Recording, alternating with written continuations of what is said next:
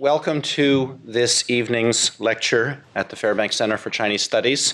Thank you for coming in from a glorious autumn afternoon to join us. My name is Michael Szonyi. I'm the director of the Fairbank Center.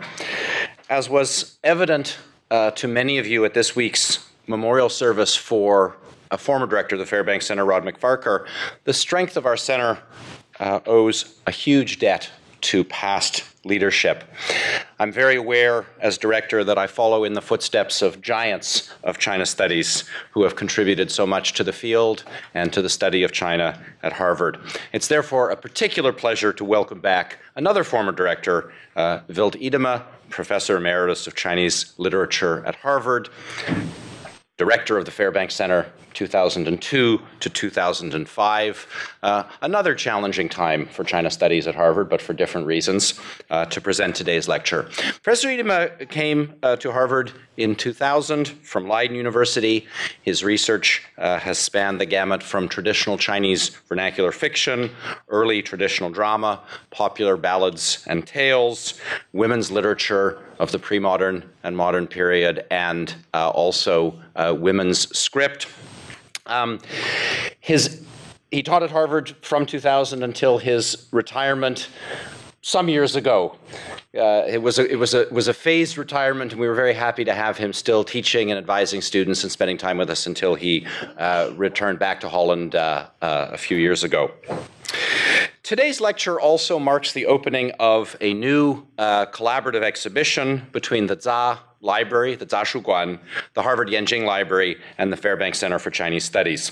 The exhibition is entitled Treasures of the Zha Library, and it presents part of the collection of the largest privately owned library in the PRC that is open to the public, alongside some wonderful treasures from our own Harvard Yanjing collection.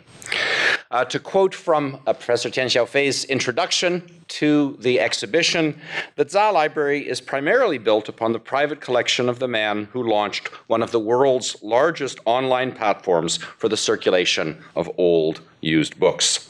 The library was founded in 2015 with another associate of the center, Gao Xiaosong, as its director. It was Gao who gave the library its name, Zha, a word that means miscellaneous, multifarious, mixed, or simply put, eclectic.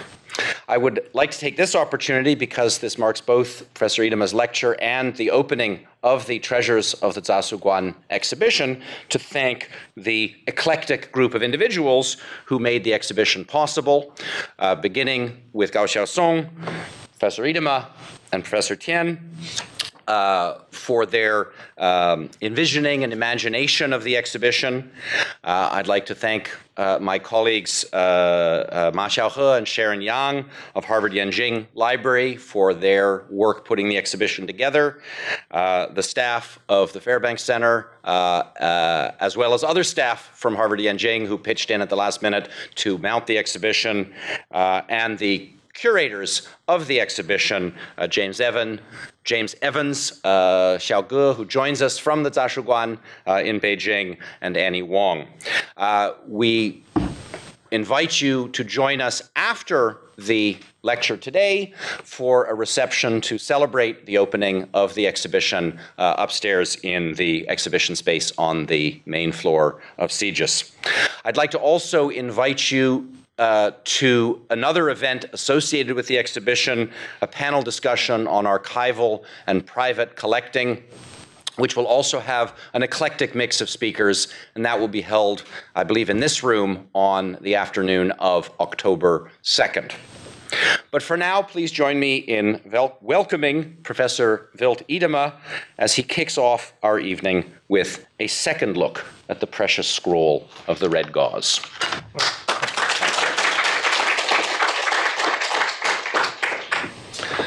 Well, this paper was originally intended to be part of that October 2nd symposium, and so its topic is perhaps a little bit more specific than I otherwise might have chosen.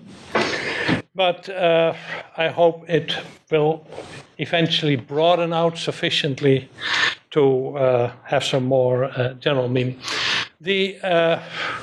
I was very enthusiastic about this event, the exhibition, the symposium, because the Tashukwan is not only a very large library, but one of its strengths amongst many others is that it collects many works of popular literature.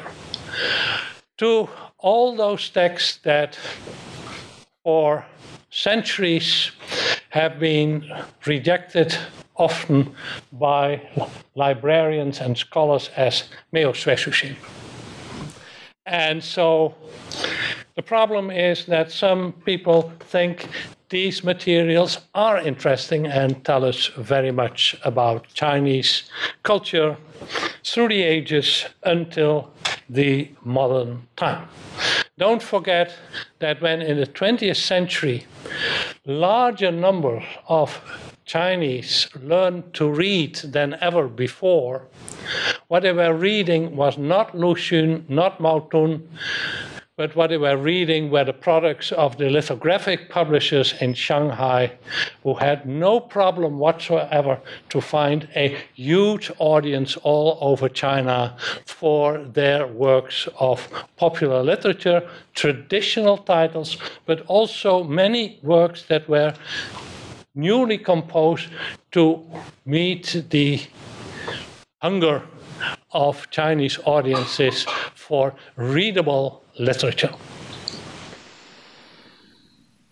Now, my talk will be about the story, the precious scroll of the red gauze, and I will come later in my talk to the topic. One of the reasons I chose this is because this precious scroll, a genre of popular literature in particular, was at one moment hailed as the oldest example of the genre, dating from the 13th, if not the 12th century. There's now a different discussion about it.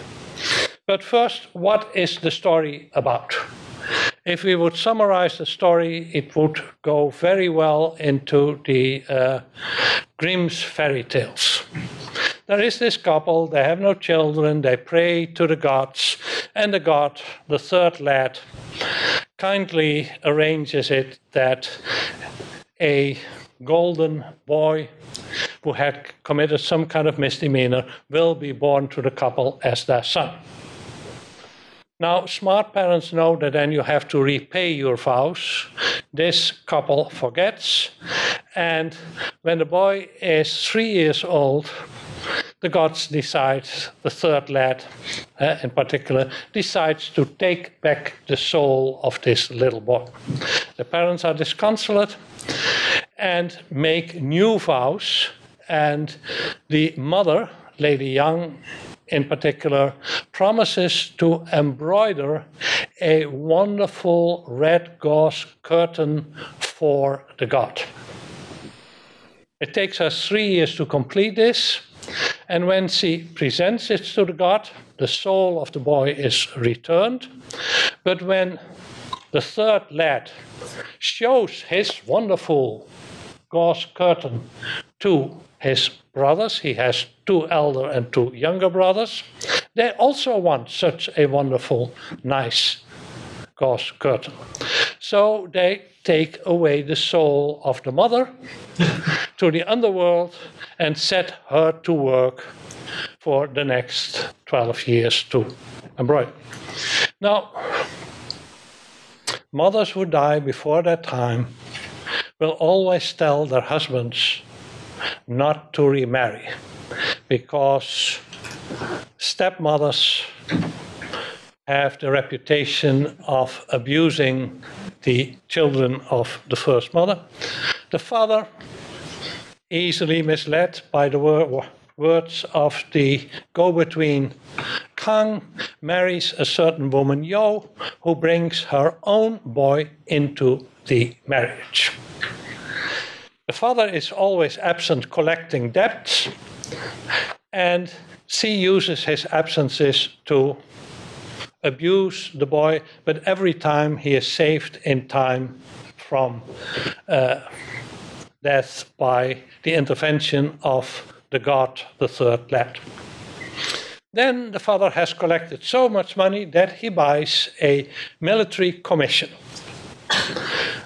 People who collect money should not take to war because he is easily defeated by bandits and put in prison. And so his second wife decides that now it's time to take care of the little boy once and for all. She buys a very sharp knife, one of these choppers, which were the pride of Jinmen. And when she goes at night to the bed where the two boys are sleeping, she thinks it's her stepson who is lying in front, but the god has changed their places, so she kills her own son. What to do now? She accuses the boy of murdering his stepbrother. The magistrate does not believe her story until he changes his mind because of the substantial bribe she is willing to pay. And so the little boy is condemned to death, saved in time by the intervention of the god, goes to the capital, meets with his father in prison, saves his father from starvation by his excellent begging, and then after 11 years, the princess wants to select a groom.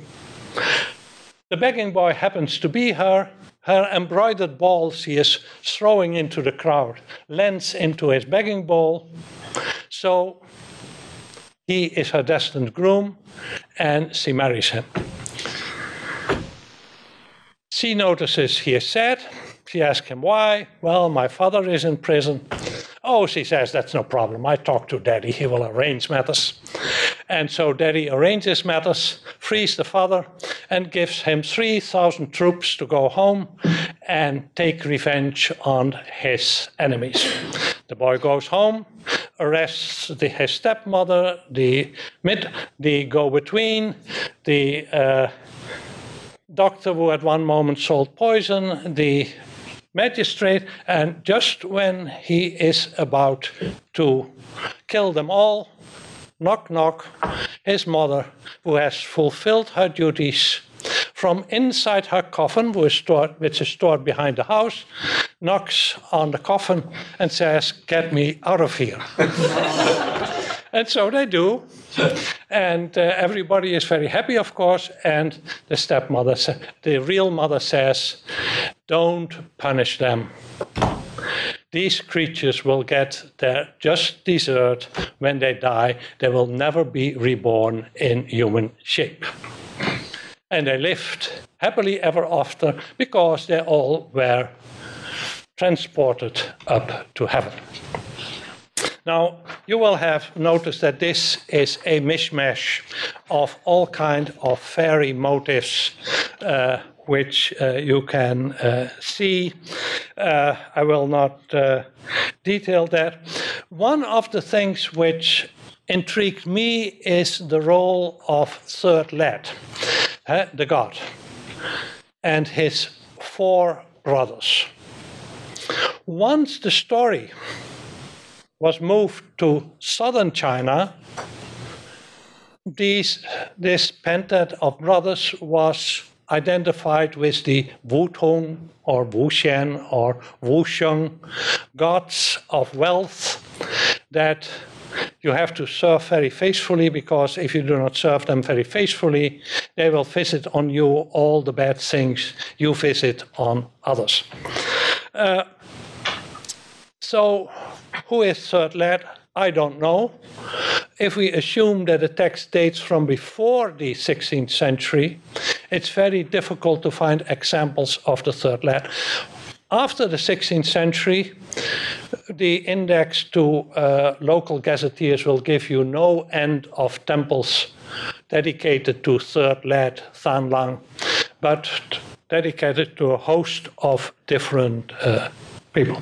Now, in all, if it would be this pentad, these Wutong, the gods would be of equal rank. But this is clearly a different set of gods, because Sanlang is the god who really acts, and his brothers don't do nothing except being jealous of his nice red curtain.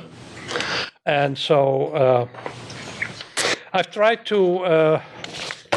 there is one early temple to the third lad from southern Shanxi, but all the information there was Sanlang Wei Geshin Tai Kao.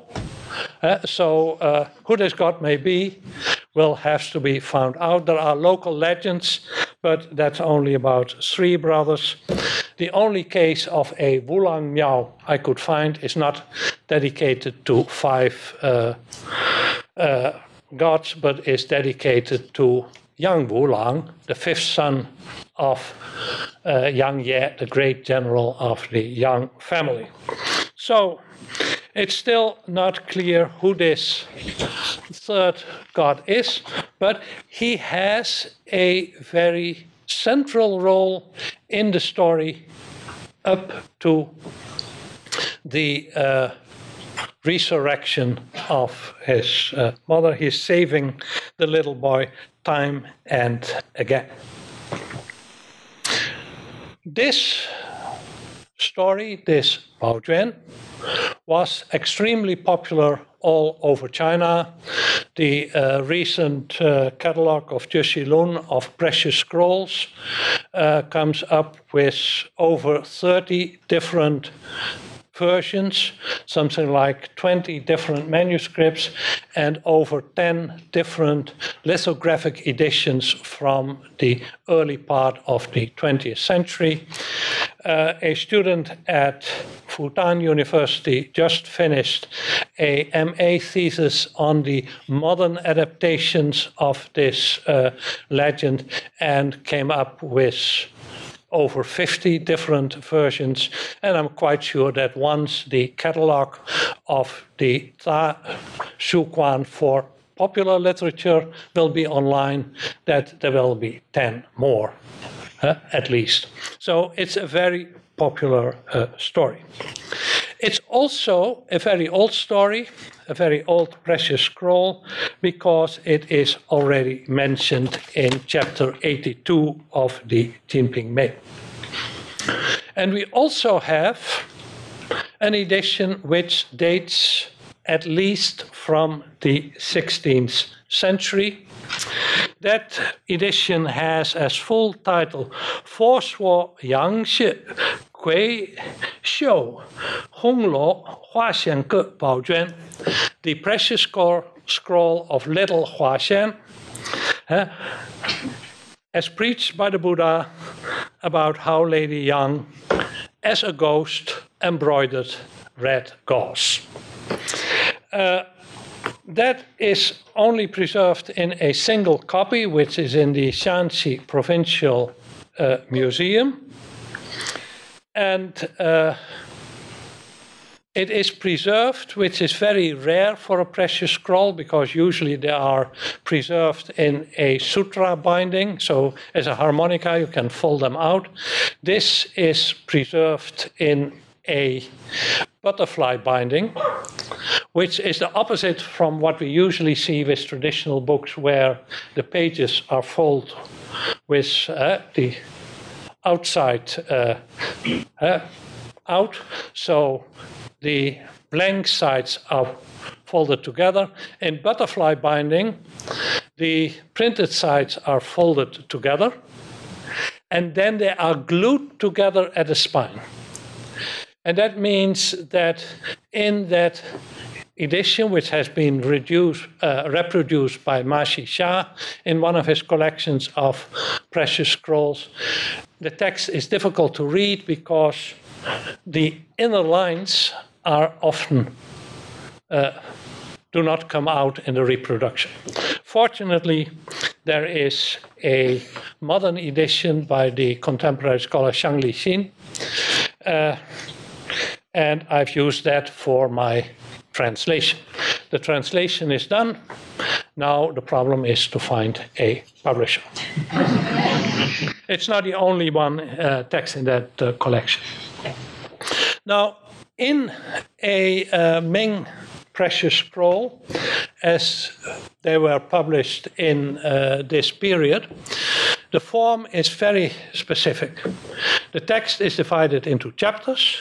Each chapter starts with a title, a song, followed by a short prose passage, which is ended by a couplet. This is followed by a passage in ballad verse, either in 7 syllables to a line or 10 syllables to a line. That is followed by what is the Chinese scholars call a zan, a hymn, because it's a passage in 4 syllable lines, and the chapter ends with a 4-line gata or shirpo, which makes these baojuan quite different from the other forms of Shuoqiang Wenzue from the Ming Dynasty. And by now, we have a much clearer idea of the many different forms of Shuoqiang Wenzue that are available. Okay, this our text has all these elements. And now, if it would be a fairy tale, of course, the bad people would all be killed off in the most cruel manner. Here that does not happen, because part of it is because the mother is revived and turns out to be a bodhisattva. The other element which sets this apart from the regular fairy tales or other contemporary Huapen or Shuoqiang Wenzue text is the fact that this text introduces the figure of the unborn old mother. Some people find the translation unborn old mother for Busheng Lao Mu ungainly, and so make her venerable mother. But of course, she is the mother at the beginning of creation who was not born from anyone else. And so there are 3 passages in which this text describes the unborn old mother. I will not read all of them, but once Lady Yang embroiders her curtain, the whole creation is included in her embroidery. She embroidered the Buddha's grandmother at a gathering at Spirit Mountain.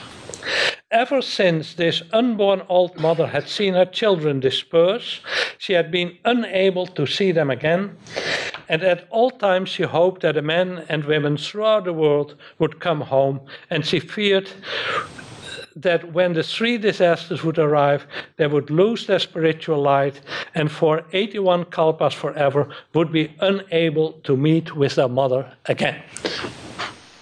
You realize we are now living near the end of the 80th kalpa with the political leaders we have these days. One would think that may be true. And in the 81st kalpa, there will be the great gathering of the dragon flower, supervised by Maitreya, the Buddha of the next kalpa. So it's extremely important now to convert and fully commit yourself to trust in the unborn mother, because then you will be transported to the next kalpa and you will be able to join the great meeting of the dragon flower tree with Maitreya.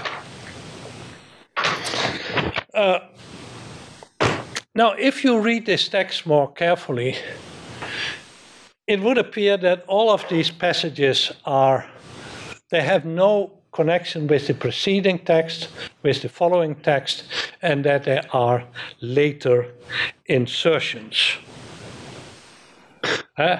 And that the role of the third eternal mother is very limited, and that the most prominent deity is actually the third lad. And so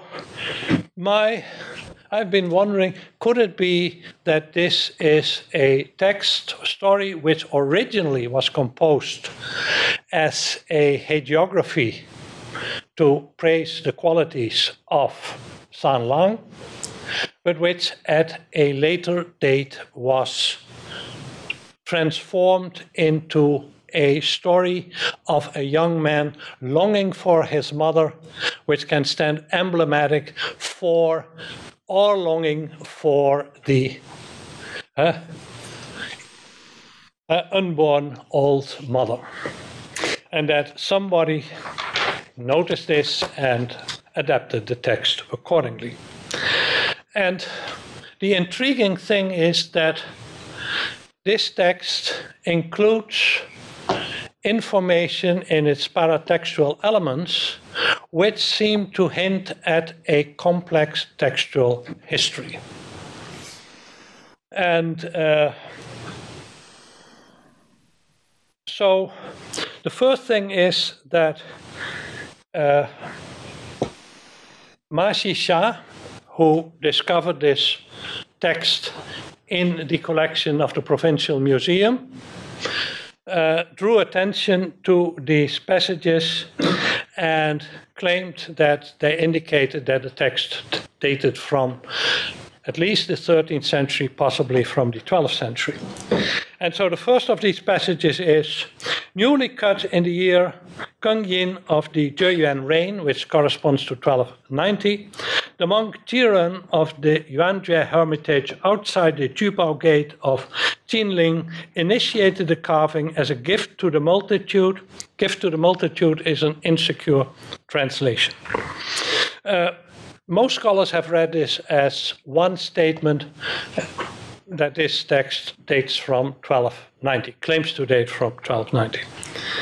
The expression newly cut, of course, implicates that the preserved edition was not a first printing, and such a first earlier edition would seem to be implied by a few lines that follow the table of contents. Revised and compiled at imperial behest for distribution throughout the world on the longest day of the year in the first year of the Chongqing reign, a Renchen year, and that is 1212. It's a reign period of the Qin dynasty. That moves the composition, or at least the distribution of the text, forward to 1212. Now, if the 16th century edition could be identified, the text of that edition could be identified with a text of 1212 and contain these explicit descriptions of the role of the Eternal Mother, the unborn old mother, that would have major implications for our understanding of the chronology of the origin and spread of the new religions, the new sects of the Ming Dynasty. There would not be sects of the Ming Dynasty, there would be new religions of the Qin and Southern Song. Various scholars, therefore, immediately reacted to the publication of Ma Xisha and said, this cannot be. These dates must be falsifications. They must have been put in there to enhance the status of this text. And look at this silly statement about the monk Jiren, who lives at the outside the Tupomen Gate in Nanjing.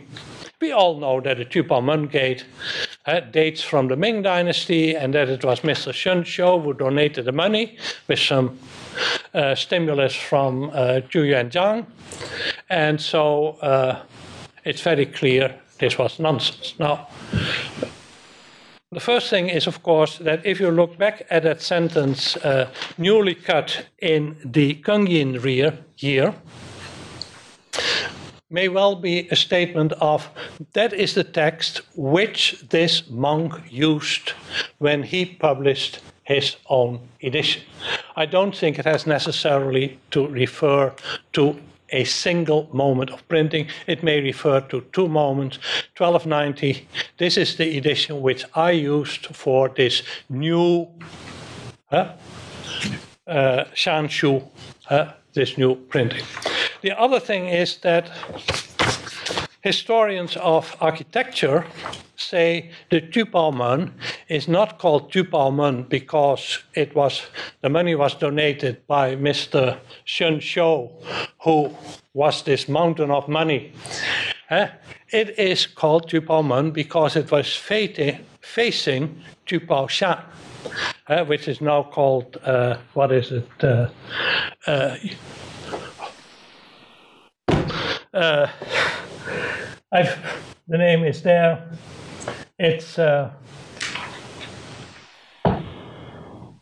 it's called, it's Yuhuashan. It has a different name. It's there in the glossary. And so, if that is true, and as the Tupomen is exactly in the same position as the Song Dynasty and Yuan Dynasty gate, southern gate of Nanjing, the gate may well have had that name in colloquial usage much earlier. But I'm quite happy to assume that it is a two different dates.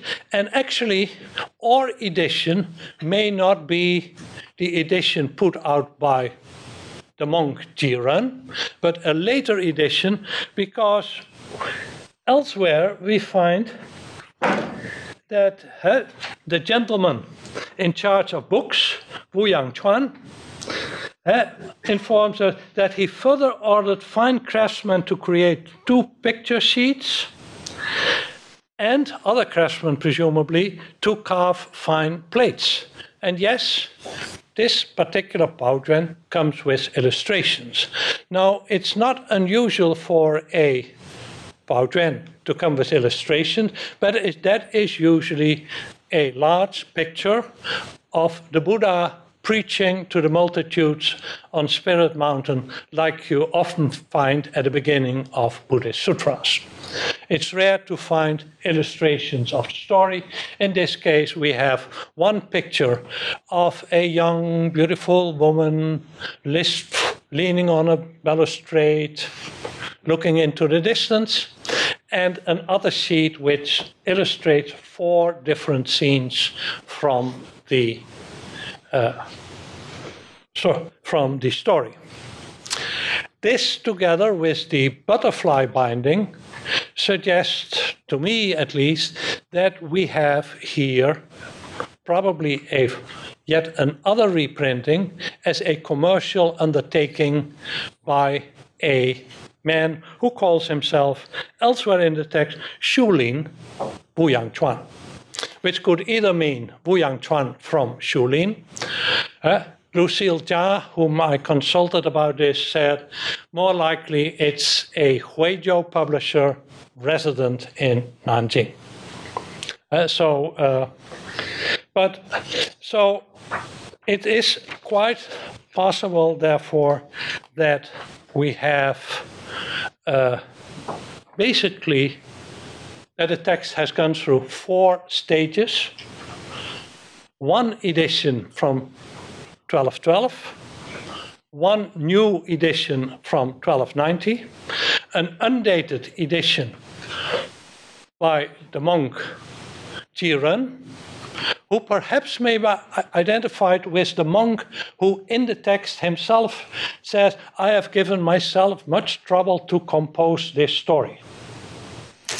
And then the publisher Wu Yangchuan, who ordered illustrations to make the publication more attractive. So, if we know from plays, novels, other texts that vernacular texts often are heavily revised with each reprinting. If our text shows all the features of a formal features of a 16th century precious scroll, then probably the monk Jiren could well have been the person who adapted the text in that way. Now, personally, I'm quite happy. I don't think the text as we have it, the edition, is definitely 16th century, but I'm quite willing to accept that there may have been earlier instantations of this story as a text. And I'm a little bit more convinced of that possibility because the Jin government in northern China may also have published a Jurchen translation of the story of Woman Huang. The story of Woman Huang is another very early precious scroll, also mentioned in the Jinping Mei. And the list of books that had been translated in the Jurchen script, and that is listed in the dynastic history, includes a Huang Shenhu, the book of Woman Huang. And Huang Shenhu is the usual way in which that character is introduced. Now, from a modern perspective, I now come to a more general part of my paper. From a modern perspective, it may seem that the government of the Jin dynasty would be interested in this type of literature. But I think the precious scroll provides us with an interesting case where a genre of literature that initially appeals not only to the lower levels of society, but also to the highest levels of society, is, by government action, is turned into folk literature. Let alone the case of the Qing dynasty. Some of you will be better acquainted with the earliest editions of the Mulian Paojuan. We have an edition from a manuscript from 1372 made for the court of the Northern Yuan dynasty. In Russia, they have a copy of 1440 produced at the behest of an imperial concubine. And we have a later manuscript. These different texts, as Rostislav Bereskin has shown, also show the same formal changes in the format of the text as the text is revised again and again. We know from other precious scrolls in the Ming dynasty that eunuchs, concubines, officials were involved in sponsoring such materials. From the Qing dynasty, as late as the Middle Kangxi period, we have from Gansu the precious scroll on the immortal maiden equal to heaven, which was published with where the publication was sponsored by the military governor of Gansu, who had had an official in waiting for appointment revise the text for publication. And in the 18th century, our earliest known version of the precious scroll of Xiangshan, which tells the story of Miao Shan, was printed in Korea at royal command. So, at least until the early Qing dynasty, the highest in the country were happy to sponsor this kind of publications. When does it change? In the middle of the Qing dynasty, I would say from the Qianlong reign, when there are a number of so-called sectarian rebellions, and the government becomes increasingly suspicious of any kind of organization. That government suspicion, of course, strengthens a negative attitude on the part of some of the Confucian elite, and the charge of superstition in the 20th century has been enough to turn this material into a almost secret popular folk literature until after the 1980s, when this genre could revive. Remarkably, on the one hand, in Western Gansu, because the region is so poor, they have no culture, therefore this is the only culture, is the explanation. But the other region is the Wu dialect area, so Shanghai, Suzhou, and that whole area, where that argument does not hold. Huh?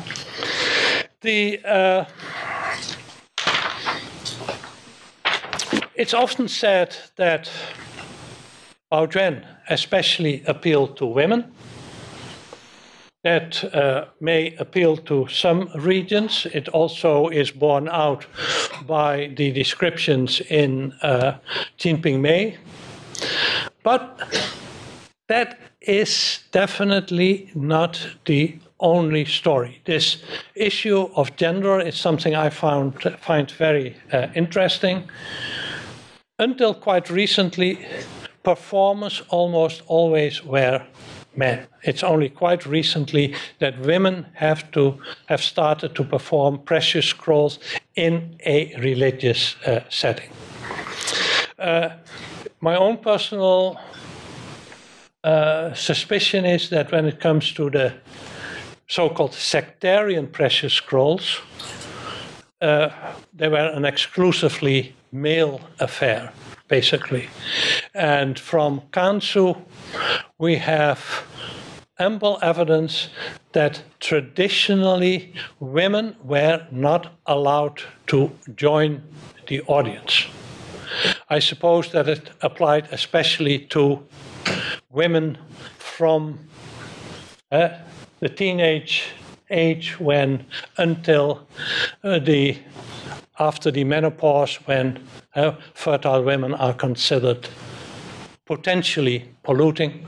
But in Gansu, definitely performances were often all male affairs, and no women were allowed to join them. So that is an issue we would probably have to look at more closely. The other thing I would raise, and that is an issue which I think we probably should think more about in general when it comes to the history of popular literature. We have very few historical information. If you look at the Zhongguo Chuyi, which lists for every province tens of different genres of storytelling, ballad singing, two things strike me. One is how shallow the known history is of each of these genres. Usually, reliable historical evidence starts at the end of the 19th century for genres that otherwise are known to have been quite popular. Why from the 19th century? Then you get advertisements in newspapers for performances. And that applies also for many genres of regional opera. There are many provinces of China where they were playing opera all the time, on every occasion, all through the year, and where basically we know nothing until the end of the 19th century. That also applies to these genres. There may be some anecdotes about how one or two centuries ago such and such famous person liked this genre, but those are clearly myths intended to enhance the status of the genre. I would suggest that the little information we have tends to be highly atypical and may not be unrealistic. For instance, the descriptions in the Jinping Mei of Baojuan performances as such are very important, but we should keep in mind that the Jinping Mei is not an encyclopedia of daily life in China. If it's an encyclopedia, it's an encyclopedia of daily life in one, and one hopes, very atypical family in traditional China. And so, as historians and people like me who are interested in the history of the thing, of course, have a tendency to draw lines from the one little tidbit of information to the other little tidbit of information to reconstruct a history. But I'm afraid that here we are dealing with genres where the real history has to be more daringly reconstructed than by just relying on this this kind of information. So, I won't bore you longer. There is a reception waiting for us, but I am happy to answer questions, react to comments. Yes, Peter? So it was very, this is an interesting account, particularly bringing it back to the Jin dynasty. Yeah. And I recall there being Zhugong Tiao from the Jin dynasty as well. But I had not heard, and I know that there's translation into Jurchen, small script at least, of various Chinese texts. Yes. But I had never heard of popular literature being translated into Jurchen. Well, I mean, it's... Is this the one example, or do we have more examples of that? Vernacular literature was printed in northern China. We have this, for a printed example, we have the Liu Juyuan Zhugong Tiao, but as so often, that is a happenstance archaeological find of a partially preserved text. But it proves beyond a doubt that, yes, in Jin Dynasty China, that is to say, northern China of the 12th and 13th century, works, extensive works of popular literature were printed in Chinese. As for the translation into the Jurchen script and being printed, all I can say is the list, which mostly consists of Chinese classics, Chinese historical works, includes a title, Huang Shenhu Shu, the book of Woman Huang. If somebody has a better suggestion for an identification of the contents of that text, please tell me, because then I know that I have to correct my thinking. But Huang Shenhu is typically the name in which this character is. The story of Huang Shenhu is also already included in a 13th century collection of miracle tales about the Nirvana Sutra. Woman Huang knows the Nirvana Sutra by heart. She's a very pious lady, her husband is a butcher, and she says to her husband, you should stop this line of business, open a tea shop, then you don't have to kill. And her husband says, ha ha, no way. First of all, I've never seen somebody who came back from hell and told me that butchers were turned into pigs. Secondly, we are making good money. And thirdly, you as a woman are more sinful than I as a man can ever be because of your polluting bleeding. And I will only let you read a religious life. He's a nice guy, actually. I will only, he also does not remarry. I will only let you live a religious life if you can recite the whole Nirvana Sutra. And she does. So she lives apart, and but her recitation is so perfect that King Yama summons her to the underworld and has her recite the text, and then allows her to return to Earth, but unfortunately her corpse has decomposed. What to do? She is reborn, she is allowed to select her own family, not a foreign family, because then you have to learn to speak a foreign language. That's too hard for me, she says in one of the versions. Huh? She is reborn in a rich family, she is a very bright boy, teaches, passes the examination, is appointed as magistrate in the district, and summons her former husband, who is scared shitless because he is summoned by the court. And then she says, just imagine the scene. Here you are, a butcher in Chinese society, not the most esteemed craft, called in to meet the local magistrate, who says, by the way, I'm your former wife. And if you don't believe, I'll show you my calf, because it's written down here. Anyway, it's... Thank you. And so that summary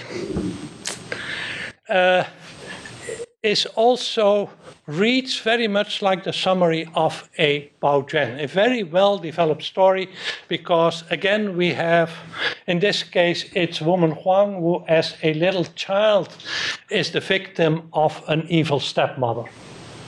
And the evil stepmother cannot stand this conspicuous piety of her stepchild, and so the relation is very bad. But the problem is that particular collection, supposedly dating from the Song Dynasty, probably dating from the Song Dynasty, collects this particular story at the very end in its only known 16th century edition. So it might have been added at a later stage. But I would say it is quite possible that this story of Woman Huang also already circulated in a quite developed version. And for another example, some of you know I am interested in talking animals, and so I had a look at the precious scroll on Prince Golden Calf, which tells the story. It's a very complicated story, but it tells the story of a former life of the Buddha, where the Buddha is born as the son to the third imperial concubine. The other imperial concubines are jealous. They switch the baby for a cat. Here is the origin of the famous Li Mao Huan title story, which most people know from Judge Bao, but it's older, it's already from the 6th century in the Sutra text. And the final way they discover of killing this boy is feeding him to a vicious cow. The cow eats the boy. The boy grows into a beautiful calf, which the cow produces. In one version, in the regular way from her backside, but it was a virginal cow. In the other cases, not from her backside, but she spits it out. And then the story is very interesting. But there, it's interesting that we have in a text which is only preserved in Korea but was probably compiled in China, a version which is written in the format of what most of us know as a Shihua. We know there is the Song Dynasty, Ta Tang, Shen Tang, Chu Jing, Shihua, the story with poems of how Shentang of the Great Tang went to India to fetch sutras. And in that story is divided into short chapters, which all end with a gatha spoken by one of the characters in the story. Now, This text is not divided into chapters, but it is likewise, consists of many scenes which end with characters pronouncing, reciting, composing, intoning, having gathas. And the terminology is exactly the same as in the Datang, Xuanzang, Chuting, Shehua. So that text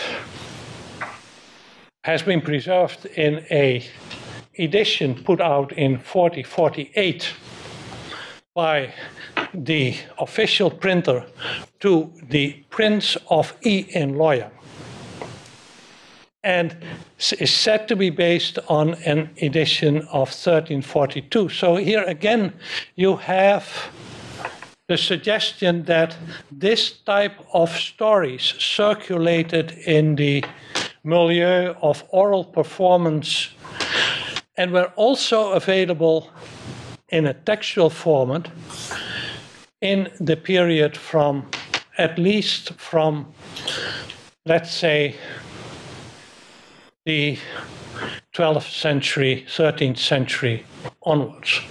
And there must have been far more than we now find. But as it was popular material, the stuff was read to shreds, unless it was taken to Korea, where everything which is in Chinese is treasured. Like in Japan, where so many texts have been preserved because they're in Chinese and therefore treasured. Whereas in China, you make a distinction between your Shuxing, Mei your Shuxing. Other questions?